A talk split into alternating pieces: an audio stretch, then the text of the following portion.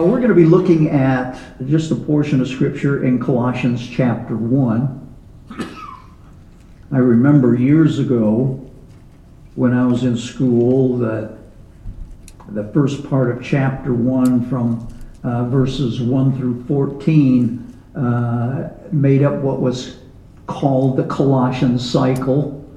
And it's a cycle of things on how, how things would transpire and work within a Christian's life. And uh, I've used that, I've taught that and preached that uh, a number of times over the years, but but we want to look at a little bit about that, but then I want to move into another section there, dealing, uh, starting with verses fifteen and that, but we're going to go back to twelve and we'll look at that a little bit. But the, the order of the books of the Bible, the, the order that we find them in. Uh, there, there's some that say, you know, well, maybe we ought to change the order around. But uh, I think this is this has been a recognized order. And when I say recognized, yeah, this is an order that has been recognized that goes back centuries ago. Am I cutting in and out occasionally? It did again. Hmm. Well, we might have a another problem that we didn't solve from before. I thought we did when, when we got this new headset, but uh, we'll find out, I guess.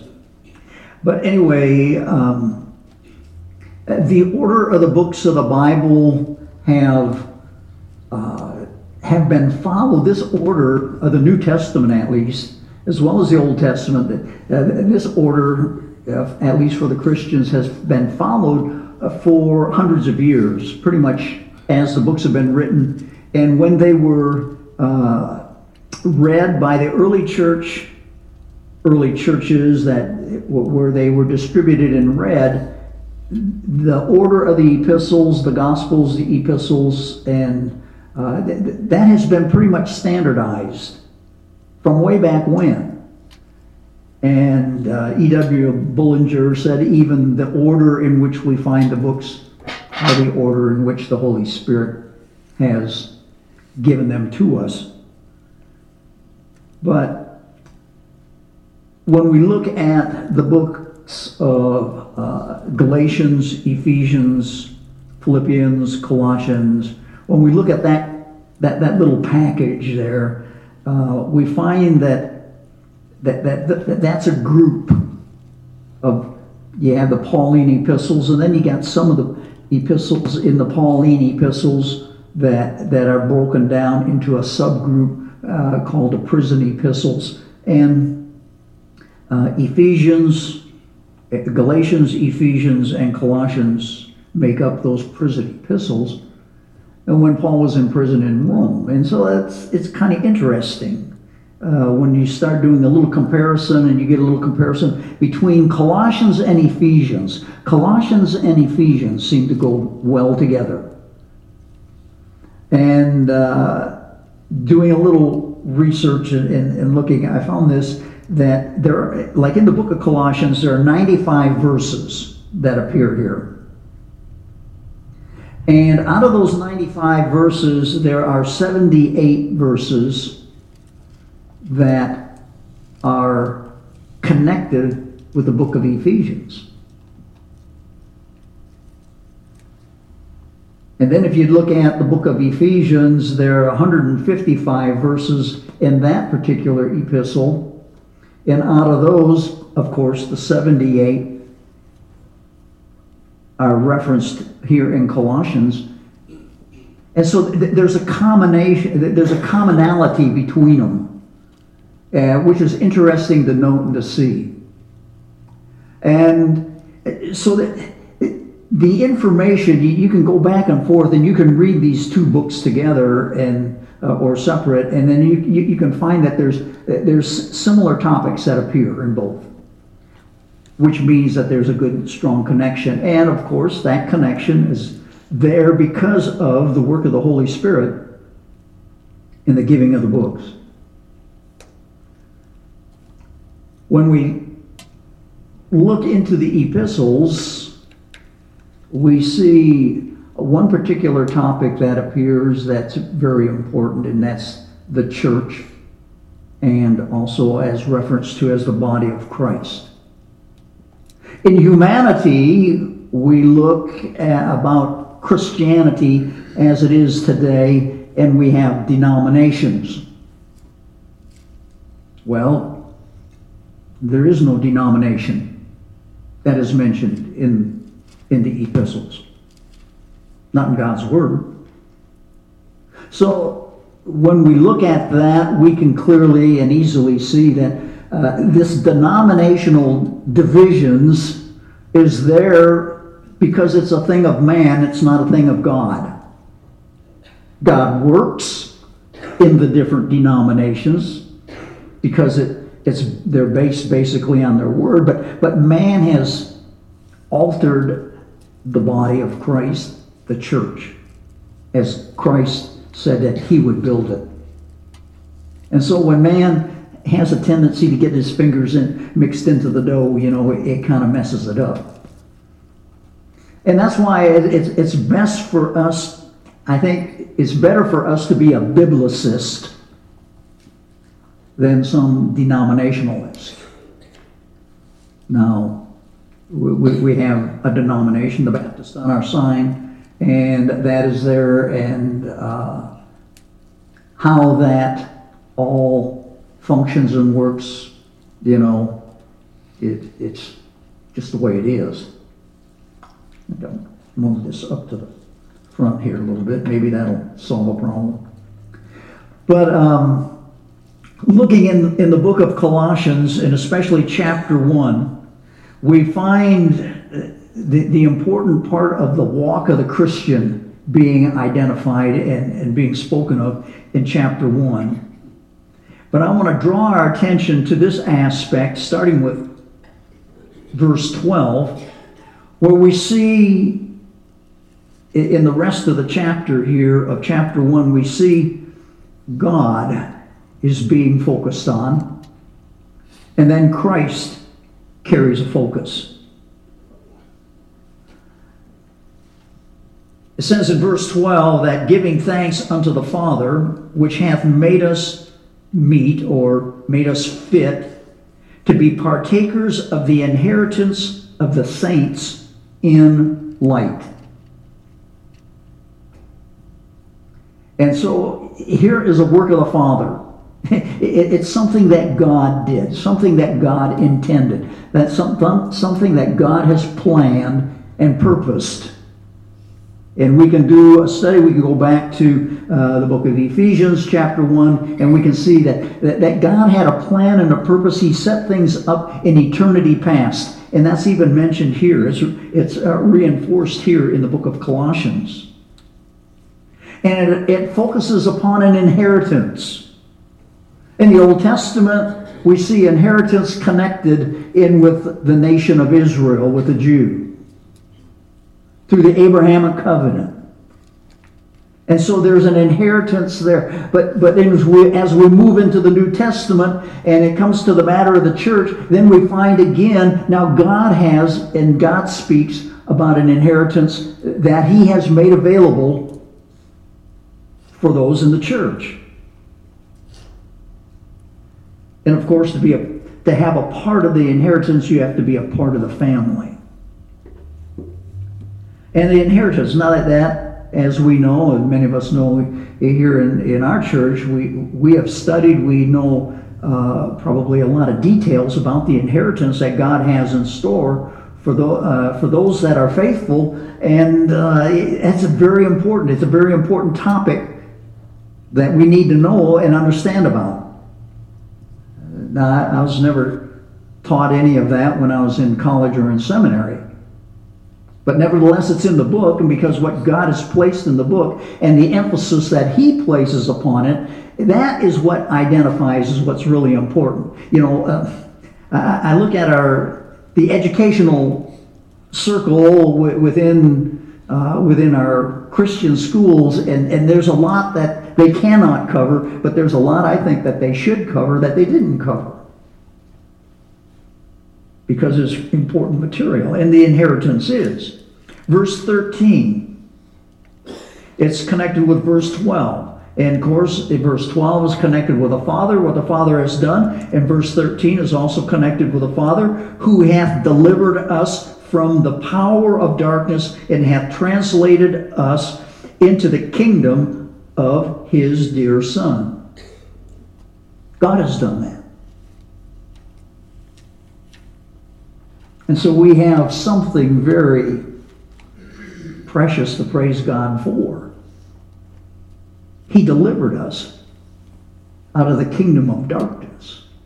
So many people don't understand that, that, that idea and realize the powers of darkness that are present within society, within the world today. And I think we definitely can see it here in America as we come to election time. How much darkness, not knowing, not being able to see. They, they see, but they don't see. And God uses that comparison in uh, in in light of us. The Christians can can see, but not see. Oh, they can see uh, historical truth. They can see facts. But they may not see the spiritual truth that's connected in with the Word of God and the pictures and, and the way God reveals things in His Word. And the only way you can see spiritual truth is through the Spirit of God. And uh, my recommendation is that you ask that you become hungry to know the Spirit truth of the Word and ask God to reveal that to you. And He'll begin to do that in bits and pieces as time goes on. And I still, when I learned about that, I, I still ask that virtually every time I open up my book. I want to see what God wants me to see. Not just the historical facts, but I want to see the spiritual significance and truth that's going on here. But God has delivered us from the powers of darkness. He's translated us. He's, he's put us into that kingdom of His dear Son. And I believe that some will say, well, you know, you know, there are those that teach kingdom now. Well, in a sense, there is the kingdom. The kingdom is uh, of God and of Christ is active now, and but there's more to come. And then it says in verse fourteen, in whom we have redemption through His blood, the forgiveness of sins. Redemption. Necessary and important if you're going to be connected. You have to be connected with God, and the only way you can be connected with God is through redemption, and that's through Christ. And the matter of forgiveness of sins. And Jerry has been touching in, in, in somewhat of a way, uh, in a similar fashion about faith. That, that faith, you know, when you go to a context, sometimes there are different words that are translated faith. The same thing with sin. There's a variety of words. That not one Hebrew word or one Greek word is sufficient to let us know all that God intends for us to know about this matter of sin. And we have been provided redemption by God through Christ, redemption for sin. But yet we're told to confess our sins. We, we still got to deal with sin because we haven't been so separated from the old nature that we don't have to worry about sin. No, that sin, it, it still lurks within our lives, in the way we think. We can have sinful thinking, and, and God tells us about how to get victory over sinful thinking in His Word. And then also sinful actions that are that, that are a, a response to sinful thinking. And so sin is, is a topic, a subject in the Word of God that that's worthy of our study, because we need to understand that how God identifies sin in His Word. We need to know that. And so by knowing that, we'll know how to deal with it. God, because God tells us how to deal with it. And so that which God has done, and that tells us, and that's given to us there in verses twelve, thirteen, and fourteen. But now we get into the matter of Christ. And uh, this is where I want to look a little deeper, richer. And we pick up in verse fifteen. And it brings up Christ. And it says in verse fifteen, who is the image of the invisible God. Christ is the image of the invisible God. The firstborn of every creature. Not in terms of flesh, but he is the firstborn. He is in authority. That firstborn isn't talking about his birth. That firstborn is an indication of his authority. The firstborn had the authority in the family after the father. He was the one that would take over the responsibilities of the family after the father.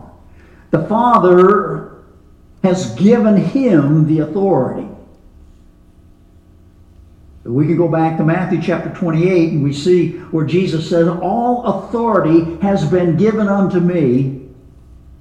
And he makes this statement, in heaven and in the heavens and on earth.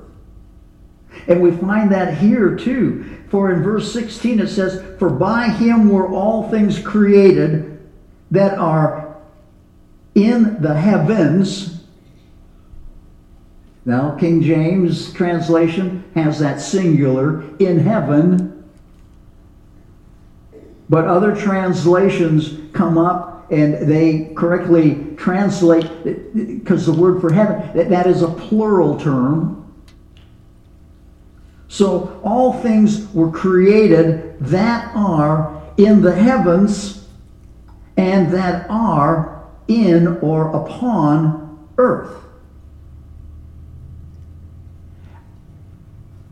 We read the words, but a lot of times I think we fail in camping there and thinking about what has been said. Whatever exists in the heavens is there because Christ has created that. There's a structure there.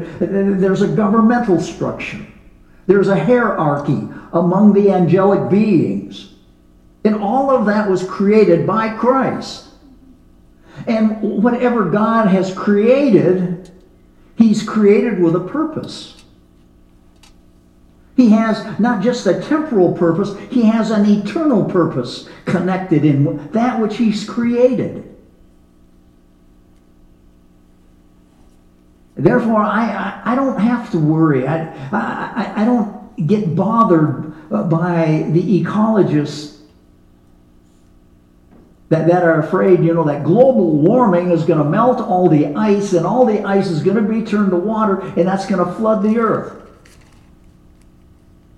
I'm not worried about that. That, that, that, that. That's not what I'm focused on. I focus on, I want to focus on the things that God has said are going to come to pass. It's a course of events, I believe, for the world as it shifts and as things change. Temperature hasn't been that drastically changed over the centuries. There's been some ways, but it's been a natural occurrence within nature, at least from what I see. Well, who am I to say, because I'm not the scientist? Well, it seems like there's a lot of things that scientists think they know, but they don't know. Who controls the weather? Uh, we got to control the weather, you know, by our by our carbon. Well, if you want to, con- if you're really worried about carbon, then you just el- eliminate birth of animals and man, and and you'll you'll you'll have the world that you want. They'll be won't they won't be around to enjoy it. But I mean, you go to the book of the Revelation and see who controls the weather. God does. And when he gives charge of the weather to the angels to change the weather systems, to, to, to stir up people on earth, to get them to recognize the power of God, and some of them, they cannot see it. They refuse to see it. And they turn their back on the Lord. Well, regardless of what they think and what they do and what they say, they one day will stand before the Lord to give an account, of course, and, and they'll be judged. But all things that are in the heavens and that are on the earth have been created by God, or by Christ,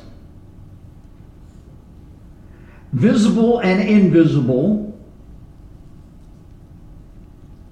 Those of us somewhere along the line, I think we've, we've all peered through little microscopes and we, we've seen interesting things that are too small for, for what we say our naked eye can't see, but but yet with a microscope we can see things that, that are too small, that, that are virtually invisible to our normal eye, but we can see it only through special helps. You can do uh, atomic microscopes. All sorts of things that, that are available today, that uh, more th- more so than when I was in school. But all of these things, whether they be visible or in- invisible, if they be on the earth or in the heavens, since we can't see into the heavens, at least not the heaven where God is, we can't see the angelic beings. But nevertheless, they're there. They were created for a purpose, for a reason. And then he goes on to say, Paul goes on to say, whether they be thrones or dominions, principalities or powers. All things, and I like this statement, were created by him and for him. And so, in all of our studies, in all of our preachings, in, in, in, in our reading, what should we pay attention? We need to pay attention, obviously, to the Lord Jesus Christ. All things were created by him and for him. And no matter where you go in the Word of God, you're going to find the hand of God. And that ought to be an encouragement to us, that the power of God is displayed right here. And we go all the way back to Genesis chapter one, and we can read about man as man was created, as Adam was created, and how Eve came into being.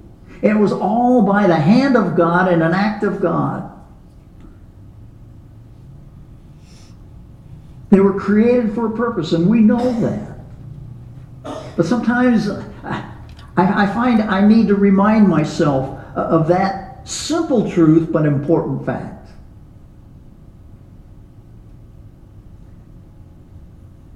You and I, as individuals, we are a part of that creative act of God, and we have been created, you have been created with a purpose in the mind and the heart of God. And sometimes we get discouraged in, in the course of life, maybe through uh, work situation, educational situations, uh, maybe interaction, maybe what goes on in, in the politics of the world and the com- and the government and uh, our country and, and, and down into our state and into our cities. And we get disturbed over all this. God has things organized for a plan in mind and a purpose in mind. And we are as bodily a part of that as anybody else or anything else.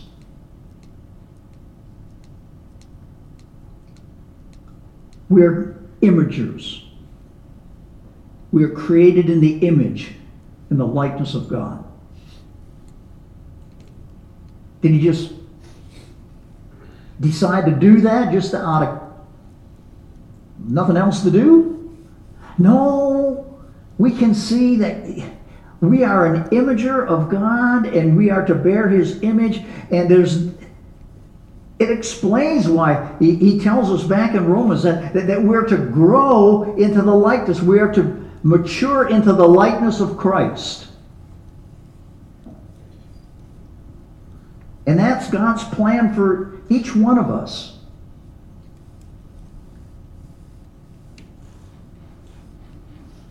How well, and I ask myself this question, where or what's going on in my life, in my thought life, in my action life, that doesn't reflect God at his best?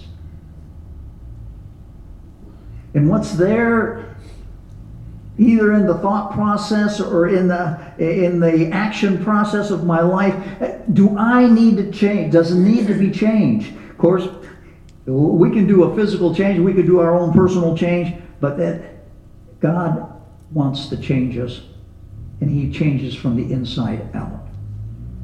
How to get the right change? You have to go to God,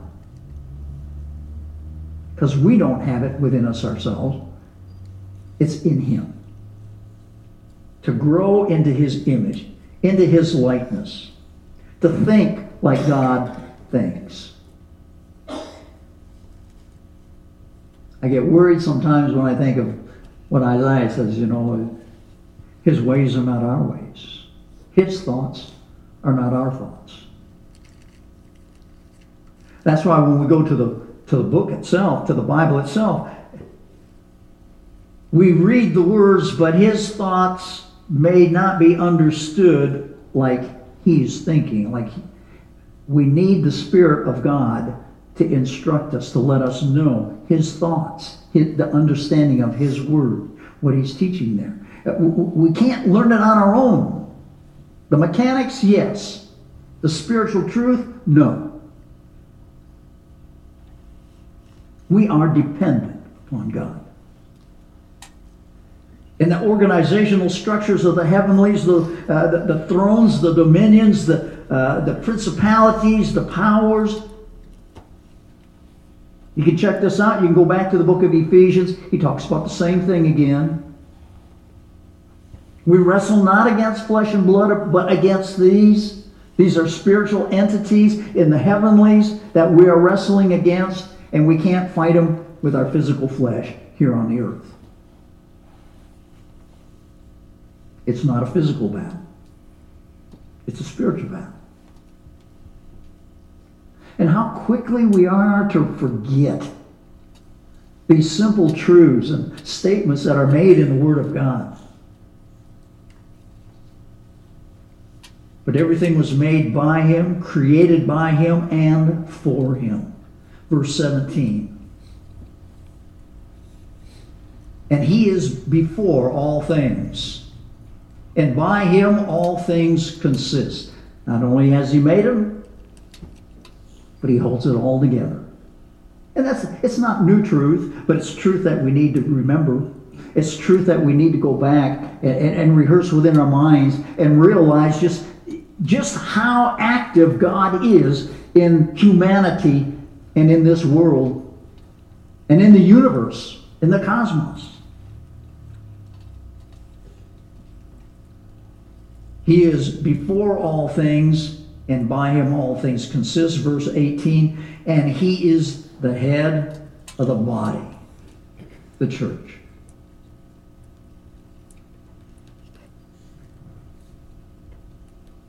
There was one of the guys that I was in the army with many moons ago, many years ago.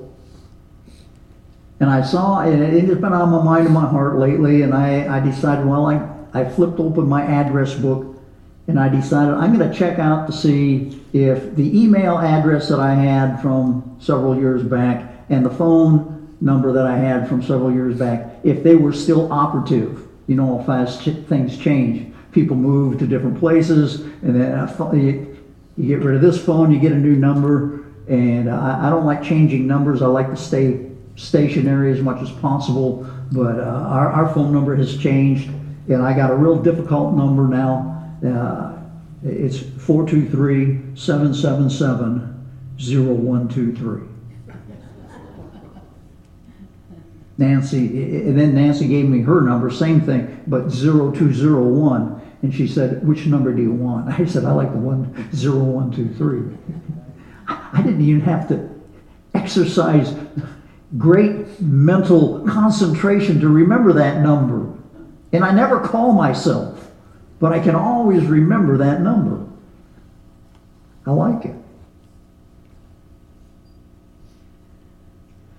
But Christ is the head of the body, the church. Again, this is a parallel teaching that goes all the way back to the book of Ephesians, and it's good to read about that. And here, when I was talking with Dave on the phone last night, he called and, and we talked and uh, had a good time. And he was just telling me about uh, their church uh, up in Kingsport, and uh, the pastor, for some reason, some in the church wanted the pastor out, so Uh, he, he ended up resigning and leaving, and he said, Dave said, that the church split, and he said half the people went one place and half the other half is still there. And he said, I just don't understand it, don't understand it.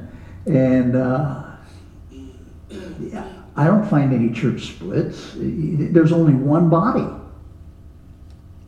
The problem with people, again, is the organization, and they can't get along, or they want it their way. They, They don't realize the church is the Lord's, and we're all on equal footing in the in the body. And I I should I shouldn't treat anybody else in the body any different than than I would treat my, my own body. Loving one another. What did Jesus pray in John chapter seventeen when he talked that, that, that we would be a unit, we would be one as he and the Father are one, that we would be one in him? That, that's unity.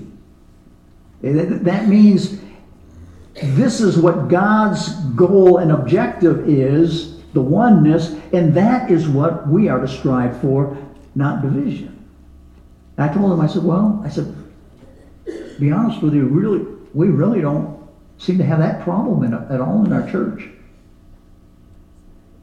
Because I think our, our hearts are knit together, and we need to understand, and I think we do understand the oneness of the body and the oneness of the church, because the church is not us, we make up the church. But the Lord is the one that's building it. There's none that are more important than the other. We are all important. We are to work together, labor together. And not everybody, and you know this, so you can go back to, we can go back to uh, First Corinthians chapter twelve, and we can see the, uh, the gifts in reference to the church. And, and not everybody has the same gift, but we minister all together, and it's a complete product. It works like God wants it to work. And that needs to be our goal and our objective, our heart's desire. And unfortunately, in many a church organization today, uh, it, it's not so, but it should be. That tells me that, that, that their focus is off. They have a wrong purpose in mind.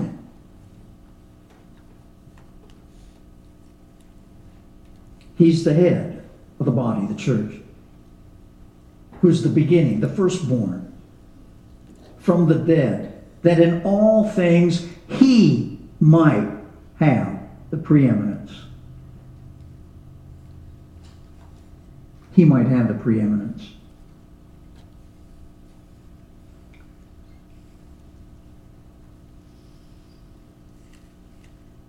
He's to be our focal point. He's to be your focal point. Christ, I remember R G. Lee, I don't know, some of you may not remember that name. Maybe, maybe you never heard of him. Great Southern Baptist preacher. But he preached the message, and I remember Christ above all. I remember the title. And I listened to it many a time after when I got a taped copy of that. Christ above all. above all. He is above all. God states it so in His Word. And we have no reason why we should doubt the what God has said about Christ. Christ is above all. He is the one to have all preeminence. And so it, it's not a position in the church. This is His position. He is the head. And I like that. He leaves no room for controversy. Good stated fact. And so we find Christ. We find the Father, what the Father has done. And we can marvel at that and praise the Lord and thank the Lord for what He has done. And we, in Christ, how important it is to be in Christ. So many people that are not in Christ. They have a knowledge of Christ because they just have a knowledge of the, from the book, but they have no relationship with Christ. They haven't developed that. And And God is not impressed with the amount of our knowledge concerning Him, but He is impressed with how much time we spend with Him.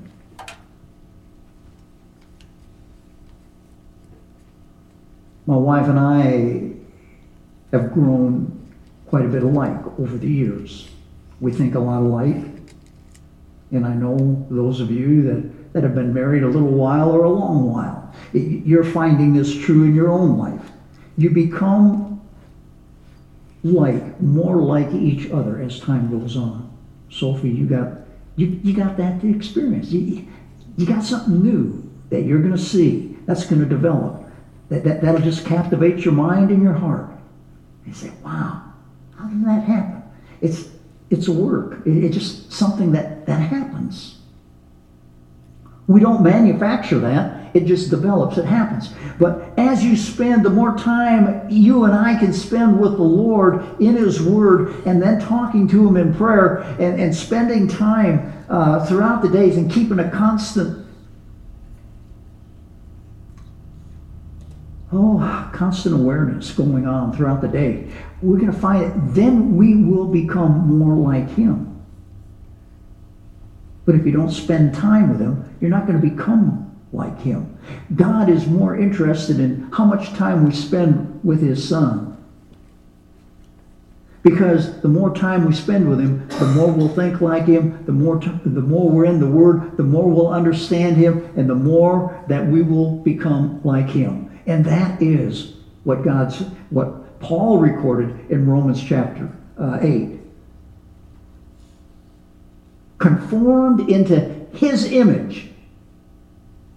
That's the only image that we're given here, other than we're created with the ability to be imagers of God, and that's the image He has in store for each one of us. That is the image. His image. He made peace through the blood of His cross. By Him to reconcile all things unto Himself. And that's virtually what we find throughout the Scripture. The work of God in reconciling all things unto Himself, unto Christ. And you, we can go to the book of the Revelation and we can read the final account, and that is what is going to happen. And we have God's Word on it.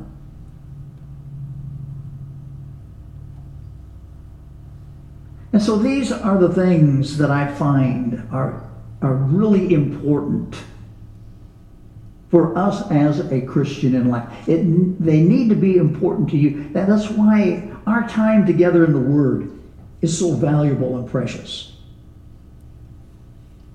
And you that were sometimes alienated and enemies in your mind by wicked works, yet how hath He reconciled?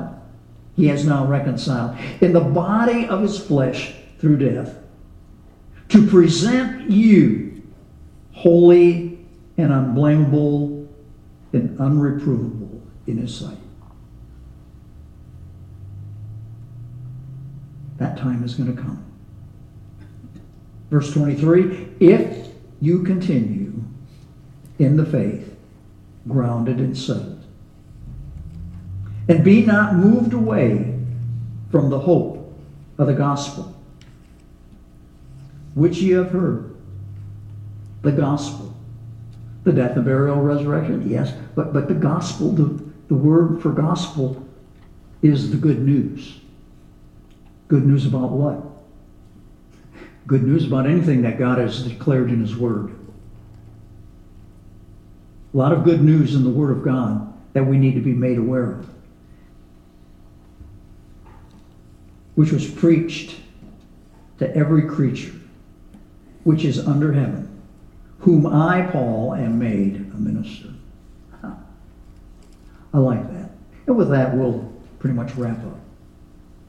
But you see where our hope lies.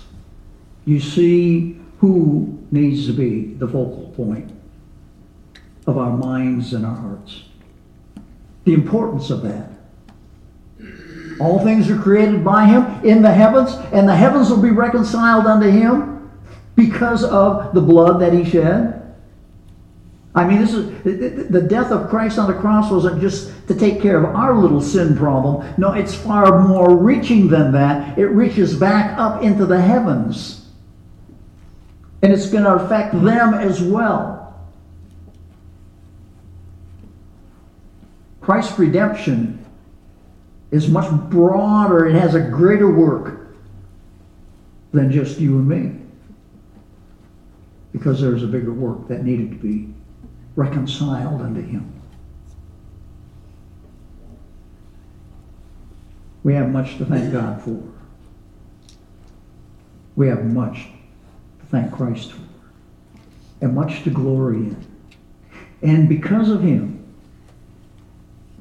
and the Father, we can inherit. What an awesome thought. That's usually not preached and taught in many a church. But yet, so vitally important to understand and know. How much are you like Christ? How much do you picture? How much have you become like Him? Grown together. And the more you're together, the more you're going to look like Him. And that's that's what God has designed. Are you concerned enough about yourself and about the plan and the purpose of God that you want what He wants above and beyond all else, because what's left in this world is but going to perish? So we have to ask ourselves these questions. We need to ponder these things in our minds and in our hearts, so that we will be found just like God wants to find us when that day of reckoning comes. And so, Father, we ask that again, through the power of your word and through the direction and the leading and the empowerment of your Holy Spirit, that we might understand, we might see with our spiritual eyes, know with through spiritual thinking, be able to see and understand all that you have destined for us in these days, but not just these days, but the future. We look forward to that, that which is yet to come. And we ask, Father, that you will encourage us every step of the way. And we'll just give you thanks and praise for how you work in our lives and through our lives, for what you're doing, what you said you will do, and what you have promised us that you will be doing. For it's in the name of Christ, my Savior, your Son, that I pray in His name. Amen.